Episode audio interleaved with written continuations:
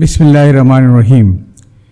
دروازے کی گھنٹی بجی اور سامنے کھڑے تھے انکل ادریس۔ اس سلسلے کے تمام قصے بالکل سچے ہیں، البتہ کرداروں کے نام بدل دیے گئے ہیں۔ تو میں یہ بتا رہا تھا کہ دروازے کی گھنٹی بجی کھولا تو دیکھا کہ سامنے ایک بڑے میاں کھڑے تھے۔ اچھا سچی بات ہے، پہلی نظر میں تو میں ان کو پہچان ہی نہیں سکا۔ یہ آپ کے ساتھ بھی اکثر ہوا ہوگا کہ بعض اوقات لوگوں کو ایک مخصوص جگہ اور مخصوص حلیے میں دیکھتے ہیں تو فوری پہچان لیتے ہیں۔ مگر دوسری جگہ دیکھیں تو گڑبڑا جاتے ہیں کہ ان کو شاید کہیں دیکھا ہے۔ جیسے بینک یا گلی کے نکڑ پر کھڑا یونیفارم میں ملبوس گارڈ۔ جسے آپ کبھی جمعہ بازار میں کرتے شلوار میں خریداری کرتے دیکھیں تو سوچنے لگتے ہیں کہ اسے کہیں دیکھا ہے۔ خیر، مجھے بھی بڑے میاں کو پہچاننے میں زیادہ دیر نہ لگی جب انہوں نے بھررائی ہوئی آواز میں کپ کپاتے ہوئے لہجے میں مجھ سے کہا، انصاری صاحب، بہت بری خبر ہے۔ میں فوری سمجھ گیا یہ تو انکل ادریس تھے، ہمارے محلے کی باربر شاپ کے ملازم، جہاں میں مستقل بال کٹوانے جاتا تھا۔ باربر شاپ پر بالعموم لوگ صرف ان استاد جی کے آگے سر جھکاتے ہیں جن پر ان کو پورا بھروسہ ہوتا ہے۔ کبھی کبھی تو جھگڑا تک ہو جاتا ہے کہ دو کرسیاں اور کاریگر تو خالی بیٹھے ہیں، مگر دکان میں موجود چاروں گاہک استاد جی کے فارغ ہونے کا انتظار کر رہے ہیں۔ جہاں میں جاتا تھا، وہاں مالک کے علاوہ بھی تین کاریگر تھے، جن میں انکل ادریس بھی شامل تھے۔ شاید اسی وسی کے پیٹے میں تو رہے ہوں گے۔ ہاتھ میں بھی تھوڑے سے راشے کے آثار نظر آنے لگے تھے، جس کی وجہ سے اکثر گاہک انہیں نظر انداز کرتے ہوئے دوسرے کاریگر کا انتظار کرتے رہتے تھے۔ سوائے میرے، میں تو انہی کو ترجیح دیتا تھا اور میرا مقصد ہوتا تھا کہ ان کو ٹپ دی جائے۔ پتہ نہیں کن حالات میں عمر کے حصے میں وہ نوکری پر مجبور تھے، مگر یہ اس وقت یہاں آج تو بدھ ہے، انہیں پرسوں پیر کو میرے گھر آنا تھا۔ لیکن یہ کیسی بری خبر دینا چاہتے ہیں؟ میں بہت کچھ سوچنے لگا۔ اللہ کرے ان کے بھائی کی طرف سب خیریت ہو۔ دراصل اپنے بھائی کی بیماری کا ذکر وہ مجھ سے پہلے ہی کر چکے تھے۔ اس دن دکان کا مالک کہیں نکلا ہوا تھا، انہوں نے سرگوشی میں مجھ سے کہا کہ میرا تنخواہ اور ٹپ پر گزارا نہیں ہوتا ہے۔ گھر میں تین بیٹیاں میری اپنی ہیں اور چار میرے بھائی کی۔ جب تک میرے بھائی کے ہاتھ پاؤں چل رہے تھے تو خرچے میں میرا ہاتھ بٹاتا تھا، مگر جب سے وہ خود بیمار ہو کر چارپائی پر پڑ گیا ہے تو سارا بوجھ مجھ پر آ گیا ہے۔ پیر کو میری چھٹی ہوتی ہے، اگر آپ یاد دیں تو پیر کو سامان لے کر آپ کے گھر آ جایا کروں گا۔ اگر بزرگوں نے مجھ سے خط بنوا لیا یا بچوں کی ہیئر کٹنگ کر دی تو پوری مزدوری میری اپنی ہوگی، دکان مالک کی نہیں۔ میں نے اجازت بھی دے دی اور گھر کا پتہ بھی بتا دیا۔ ابھی یہ سب کچھ میں سوچ ہی رہا تھا کہ ادری سنکل بولے، انصاری صاحب، بہت بری خبر ہے۔ صبح تین بجے میرے بھائی کا انتقال ہو گیا ہے۔ یہ کہہ کر وہ بلک بلک کر رونے لگے۔ میں خود بھی پریشان ہو گیا، انہیں پانی وغیرہ پلا کر نارمل کیا۔ وہ سر جھکا کر آہستہ سے کہنے لگے، بچیوں کو میت کے پاس چھوڑ کر اس لیے نکل آیا ہوں تاکہ کفن دفن کا انتظام کر سکوں۔ اتفاق ہے کہ گھر میں اتنے پیسے نہیں ہیں، اس لیے میں کہیں سے ادھار لینا چاہتا ہوں، جو میں تنخواہ ملتے ہی واپس کر دوں گا۔ میرے پوچھنے پر انہوں نے بتایا کہ کم سے کم چھ سات ہزار روپے کی ضرورت ہے۔ میں گھر کے اندر گیا۔ اتفاق سے گھر میں اس وقت پیسے نہیں تھے۔ مگر بینک میں تو موجود تھے۔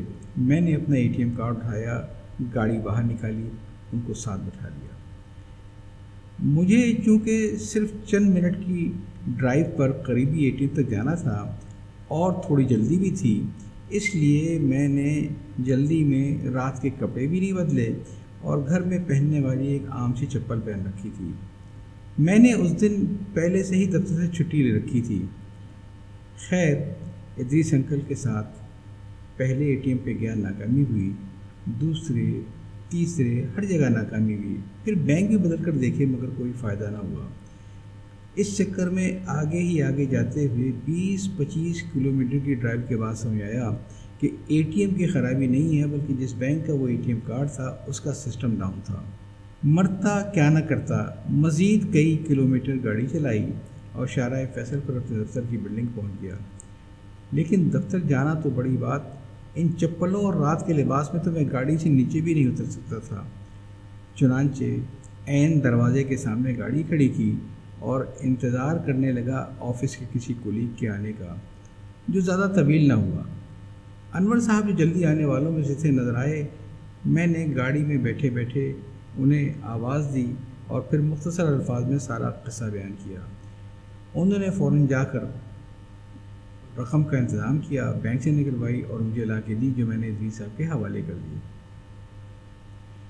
ادریس صاحب جو اب تک خاموش اور پریشان بیٹھے تھے، پیسے ملنے پر ان کے چہرے پر سکون اور ہوٹوں پر میرے لیے بہت ساری دعائیں آ گئیں۔ واپسی کے سفر میں انہوں نے گھر کے قریب بہت اصرار کیا کہ آپ پہلے ہی بہت تکلیف کھا چکے ہیں۔ میں یہاں سے رکشہ کر کے چلا جاؤں گا۔ مگر میں نے ان کی ایک نہ مانی۔ ان کی بتائی ہوئی جگہ نیو کراچی لے گیا۔ ادریس انکل اللہ والی کے پاس اترے اور تیزی سے ایک گلی میں اپنے گھر کی طرف لگ گئے کہ گھر والے پریشان ہوں گے۔ میں صبح سے غائب ہوں، مگر میں نے ان کو آواز دے کر بلایا اور کہا کہ گھر والوں کو جلدی سے بتا کر آ جائیں تاکہ قریبی قبرستان چل کر گوکن سے مل کر قبر کا انتظام وغیرہ کیا جائے۔ ان کا جی اچھا بس یوں گیا اور یوں آیا۔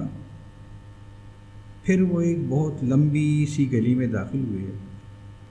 چلتے گئے چلتے گئے چلتے گئے چلتے گئے۔ دھوپ بڑھنی شروع ہو گئی۔ میں نے ایک قریبی درخت کے سائے میں گاڑی پارک کی اور انتظار شروع کر دیا۔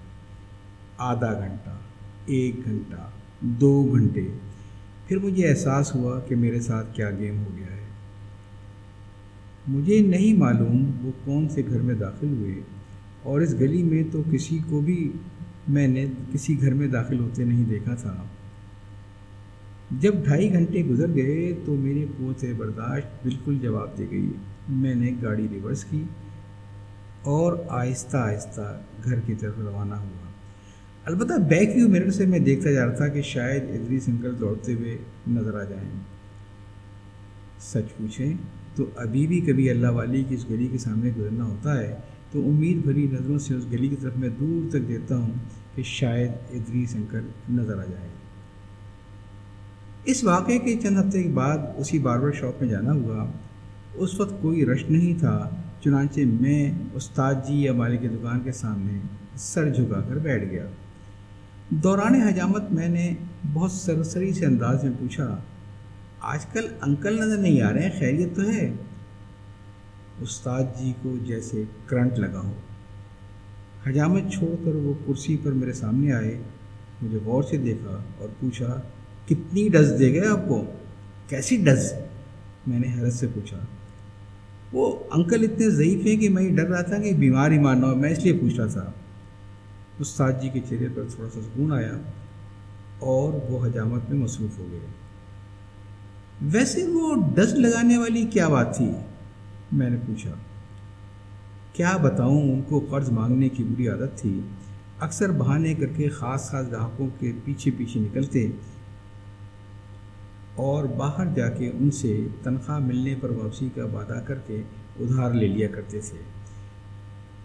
جب ان کی شکایتیں زیادہ آنی شروع ہوئی تو پہلے تو میں نے ان کو بہت سمجھایا، مگر سمجھ نہیں رہے تھے۔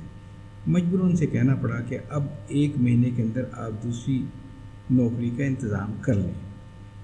مجھے ان کے جانے کے بعد لوگوں سے معلوم ہوا کہ وہ لوگوں سے کتنی کتنی لمبی رقمیں ادھار کے نام پر اور مدد کے نام پر بٹور کر لے گئے تھے۔ ادریس انکل جیسے کردار آپ کو زندگی میں بہت ملیں گے۔ کبھی کسی کی عمر کو دیکھ کر تسمت کھائیے گا۔ زندگی سے میں نے یہ سبق سیکھا ہے کہ جو آدمی ساری عمر چیٹنگ اور فراڈ کرتا رہتا ہے، وہ بڑھاپے میں ان معاملات میں بہت پختہ اور تجربے کار ہو جاتا ہے۔ اسے اندازہ ہوتا ہے کہ کس شخص سے پیسے نکلوانے کے لیے کیا کہانی سنانی ہوگی۔ اجازت چاہتا ہوں۔ اللہ حافظ۔